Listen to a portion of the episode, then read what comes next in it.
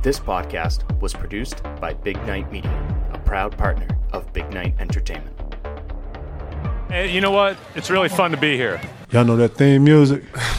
Yeah, yeah, yeah, yeah, yeah, yeah, yeah. Pierce buries it. Tatum drives down and throws it down. This is my MC, the thing at the young can I be?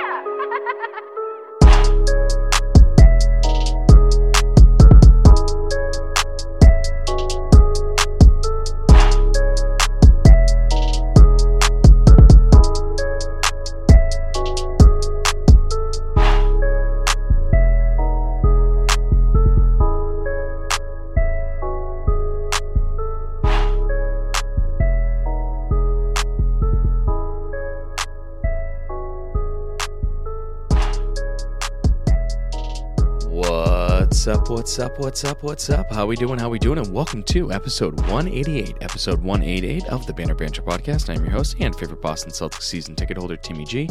How's everyone doing? You can find me on the Twitter machine at Banner Banter 18 or on Facebook and Instagram at Banner Banter Podcast. And as you know, I'm part of the Big Night Media team with some great podcasts like Music You're Missing, Drinks After Work, A Chance to Strive, Eat the Damn Cake, Rambling with the Purpose. I'm the promoter. He's the DJ. 30 Flirting and Surviving. Be Fit, The Hobby, and so many other great podcasts. And you can always check out Card Vault Breaks. They break cards, personals, group breaks, hobby boxes, blasters, uh, packs, you name it, every single weekday, weeknight, morning, afternoon, dinner, you name it. YouTube, Facebook, Instagram, whatnot, and other any other card breaking apps that are out there that I may not be aware of. You can always go check out the Card Vault in person on a Patriot Place or at Foxwoods Resort Casino. You can always follow Big Night Media on Instagram at Big Night Media to win some free tickets to upcoming shows at Big Night Live through Timmy Ticket Tuesday. And you can get your Banner Banter podcast merchandise at bignightshop.com. There will be new merchandise out later on this week. Officially, I know I mentioned it last week on episode 187, but there will be new merchandise out next week. Maybe even a little bit of a discount code if you're a listener. Who knows? Who knows? We'll we'll we'll have to uh, we'll have to wait and see. But who knows? Um, so I was at the Patriots game earlier today. I'm recording uh, Sunday night. Uh, so if you're listening on Monday or Tuesday, hey, hi, hi, how are you? Uh, just drinking some Essentia, aka the official uh, overachieving H2O of the Banner Banter podcast. But before I begin officially, um, a couple of very important people uh, that are very important to why I have the confidence to do this podcast. They've taught me a lot when it comes to the radio business.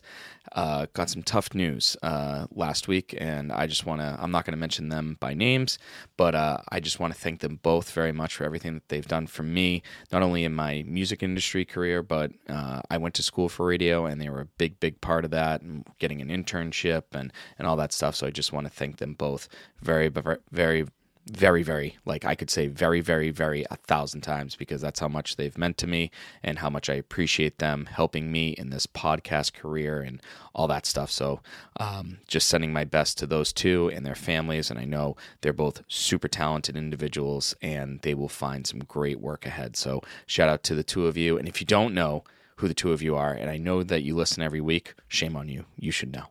But yeah, anyways, oh yeah, check out the Wicked Fast podcast it's my other podcast. It's a NASCAR podcast. So if you're into Celtics and you like NASCAR too, like me, like a weirdo, because who likes basketball and NASCAR? Who you know? Who knows? Oh, well, I guess Michael Jordan. So I guess I'm I'm the goat as well. If if I like that, Michael Jordan doesn't have two podcasts like that. But anyways, Wicked Fast podcast. Check it out. Um, anyways, so this week of the Banner Banter podcast is going to be super quick. Um, not really a lot to talk about. I'm just going to talk about some things that kind of caught my eye uh, during the two preseason the two preseason games that happened uh, this past week for the Boston Celtics. Uh, they had one game at the Garden against the Toronto Raptors, and then one game on the road versus the Charlotte Hornets. And they have their last preseason game on Friday in Toronto at 7 p.m. They lost to the Raptors at home, 125 to 119. With you know, thanks to a huge fourth quarter collapse, it really had nothing to do with the starters. The starters played great, but for whatever reason, the Toronto Raptors bench decided that this was like life or death, and they played one of the most outrageous bench performances I've ever seen in my life.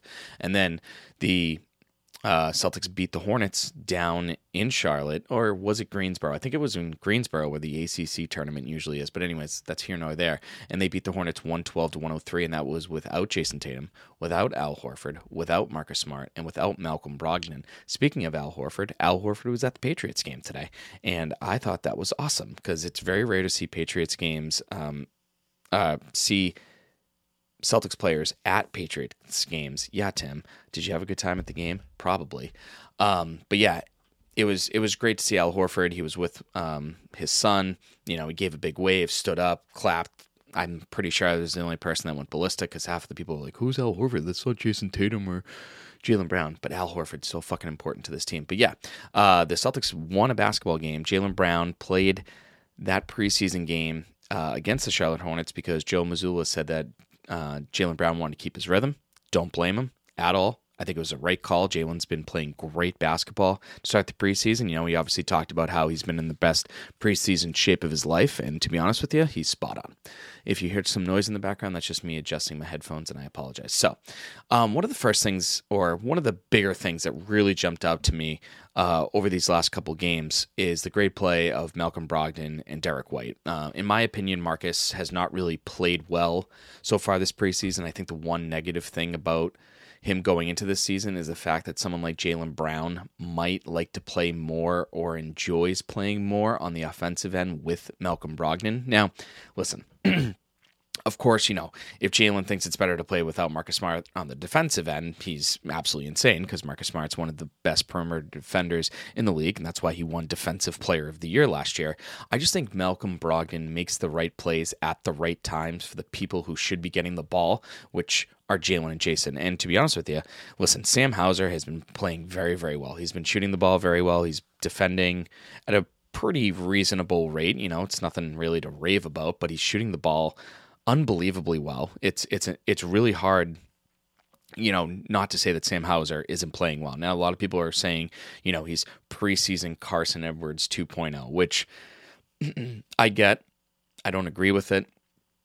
I understand why people are saying it, but really at the end of the day, Sam Hauser is a much better fit and will absolutely get more playing time than Carsen Edwards versus Carsen Edwards going to Cleveland and jacking up a bunch of shots that go in and drop in an absurd amount of points during a preseason game. But one of the reasons why Sam Hauser looks so good is because of someone like Malcolm Brogdon who can control the offense and literally make sure the guys are going to their right spots. So like if Malcolm Brogdon drives to the lane, and Sam Hauser sees that. Sam Hauser can kind of shift over to the corner and maybe shift up to the top of the key. Malcolm Brogdon will find him for him to take his time and stick a good three pointer. And that is exactly what Jaylen and Jayson needs. Now, in my opinion, so far this preseason, something that I've always strongly disliked about Marcus Smart is he's still doing those stupid shot fakes with the no look side passes, and then he tries to do the cute dumb behind the back idiotic passes where Brogdon just says, "Here you go,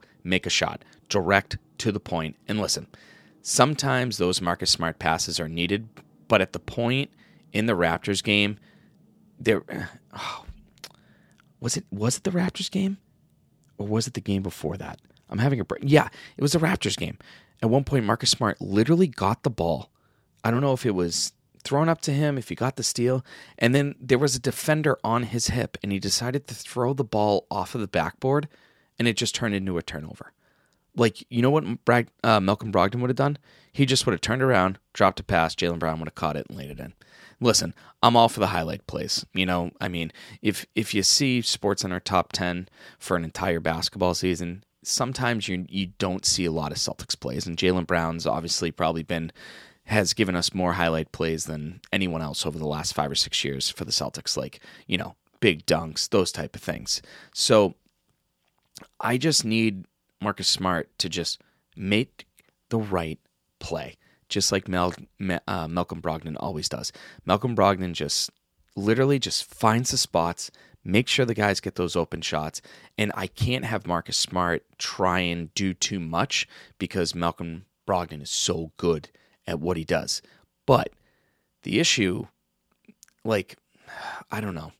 I, I don't want to sidetrack this too much because I really want to talk about Brogdon and Derrick White, but Marcus Smart and Malcolm Brogdon versus the Raptors, I believe, shot a combined two of 10 from the field and one of six from three, which is something we may, you know, we may have to get used to. Marcus is a better shooter than uh, Malcolm Brogdon. Marcus has just a better form. It just looks cleaner, but Brogdon is the better passer, and that's fine. They finished with a combined 14 out of the Celtics' 31 assists, which is, you know, a solid number and is exactly what you want from your starting point guard and your backup point guard. So again, I'm not here to complain. I'm just nitpicking because it is the preseason. But Jaylen and Jayson do need help scoring the ball. So eventually, as my as much as I love the good ball movement, if you've listened to this podcast over the last five years, over these last 188 episodes, you know I love good ball movement. As a former point guard for a varsity basketball team myself, I loved passing the ball. I would rather get an assist than try and score the hoop. That's just how I am, so I'm a little biased towards that. But eventually, Marcus Smart and Malcolm Brogdon are going to have to make shots for this basketball team. And so if, you know, Brogdon gets nine assists and nine points, great. Marcus Smart gets 14 points and six assists, great. But you kind of need them to score somewhere above 20 points a game and give us above 20 assists a game between the two of them easily. And of course, they're great defense as is. Now, speaking of great defense, we got to talk about Derrick White. Derrick White, I think, has played great this preseason. I really and truly do. You could argue he's one of the best three Celtics players so far in the preseason. Obviously, Jaylen being number one, but Derrick White has talked about all camp long. He's starting to feel more and more comfortable. He wants to feel more comfortable here, and he has looked more and more comfortable, which you obviously love to see. I mean, he has started all the preseason games so far. I do like the starting lineup of Smart, White, uh, Jaylen, Jayson, and Al, obviously until Rob comes back. But he scored 10 points versus the Raptors, and then he just went off against the Hornets. I mean, he literally put Lonzo Ball, or no, not Lonzo. He's hurt. He plays for the Bull. LaMelo Ball on skates. He dropped 18 points on 60% shooting. And oh, by the way, he had six assists too. Unbelievable. Now, he didn't have any assists uh, against the Raptors because obviously Brogdon and Smart did that. But listen, he stepped up when Brogdon and Smart weren't out there and got six assists, which was the second highest on the team behind Payton Pritchard, who actually had seven assists. So Brogdon, Smart, and White. If these guys can score just a little bit, just to take a little bit off the load of Jaylen and Jayson, but then also get them involved while playing their great defense, this team is going to be really hard to beat every single night. And that's what you want. And that's what I need. Listen, the the Boston Celtics, you know, if if you're listening to this on October 10th because that's when it gets released, the Boston Celtics are 8 days away from starting their season. A very quick turnaround. I don't know if I'm ready to dive deep in. I'm just kidding. Of course I fucking am. Are you kidding me? I'm ready to go. It's it's it was a very exhausting April to June, but I'd do it a hundred times over, especially if they win Banner 18. I don't know if my therapist thinks it's a great idea for me to dive deep the way that I do every single season, uh, but fuck it. Here we are. I'm ready to go. It's eight days away. So Brogdon and Smart and White, these guys need to be ready to go and I really and truly think they will be. Um, what else? What else? What else? Oh, just a couple other things I noticed uh, during the two games this week. Uh, number one, Jayson Tatum has improved his rebounding, and that needs to continue all season long. Tatum's rebounding is going to be a, a huge, huge, important issue, need something that I'm really going to be focused on moving forward because if he can help Al and the other big men out rebounding, that is a huge thing for this basketball team going forward because they need size. And Tatum's a big dude. You know, what is he, six nine, right? Six eight, six nine. He's getting bigger and bigger by the day with those broad shoulders. He can jump, be physical, box out, get a rebound, and then take that ball and dribble it up the court. And you don't even have to look for the outlet man. Joe Mazzulla is going to trust you to do that. But listen, if he can take a couple less shots or maybe a little, maybe take a, a small, like the littlest, cutest, tiniest little bit back energy wise on the offensive side to help rebounding and maybe give a shot or two to Jaylen, who has been lights out the best offensive player so far this preseason, I really and truly think that can go a long way. Because if Tatum can literally give us 24 and 10 or 24 and 11 every night, while Jaylen Brown scores 23 points with three or four, maybe even five rebounds. that's great. If the two of them can get over 15 rebounds a game and score almost 50 points a game, and then with on top of what Derrick White and Brogdon and Marcus Smart can do. Oh, and by the way, I haven't even mentioned Al Horford. Like, I'm telling you, this is a good thing. It's just if Tatum can just improve his game, just rebounding, I'm telling you, I'm telling you, it's going to be something really good. The other thing that I I don't want to say really good, but I think might be a again, I don't even want to say a really good idea. Just something that I think might be okay for this basketball team is Noah Vonleh. Uh, again, it's a huge debate uh, across the Celtics Twitter, uh, the the Celtics universe, whatever you want to call it, on if he should or shouldn't make the team. Now, in the first half of the Raptors game, um, I'm sorry, of the Hornets game the other night, he was awful. He was terrible. I'm not gonna lie. It it was atrocious. But he changed the game in the second half, and he was a big reason why the Celtics came back from being what 15 plus points down in a preseason game to win the game.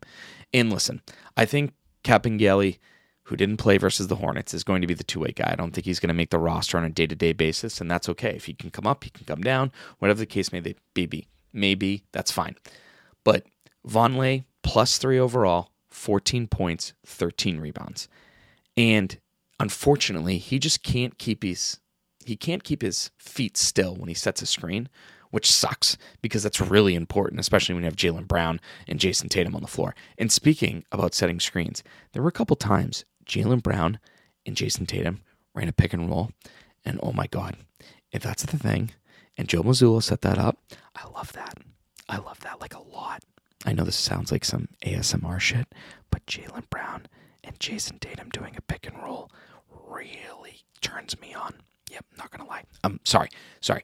Anyways, but seriously, if Noah Vonleh can just come off the bench and set some screens and keep his feet still and work hard and be physical, he can fit a role you need for him to fit until Rob comes back. Now, notice I said a role you need, not the role of Rob Williams. He's got a better chance of seeing God before he's anything like Rob Williams. But he can give you 12 minutes a night against a backup center from another team and be reasonable. And sometimes for these first, I don't know, let's just say six weeks of the season without the Time Lord, that's needed and could be very important. Listen, he's shooting 83% from the field. Who's going to argue about that? Oh, he's not shooting 100. Fuck off. But seven points, eight rebounds in 15 minutes on average. What's the issue there? Is he a little slow? Sure. Does he make some pretty bonehead decisions? Sure. But something's better than nothing. And listen, if he doesn't make the roster, again, I wouldn't be like surprised by it but I think he's much more deserving to make the roster over Justin Jackson or Brodric Thomas, who were goddamn awful in the Raptors game. I don't care how they looked in the Hornets game. I think Justin Jackson hit like three three pointers in a row, or maybe even four. Had a great chase down block against Mark Williams, you know, former Duke Blue Devil. But I will never forget how terrible they played in that Raptors game. No way, Jose. And then finally, uh, you know, you have Luke Kornet and Blake Griffin. Uh, Luke Kornet back with the team, practiced over the weekend, so it's nice to see him back from his ankle injury. Hopefully, he'll get some run versus the Raptors to probably get in shape. I, I, I don't think a lot of the starters are going to play.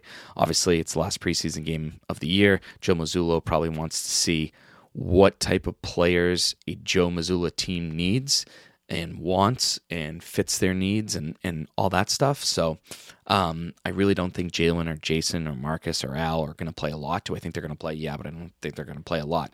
And um, what else did I want? Oh yeah, Blake Griffin.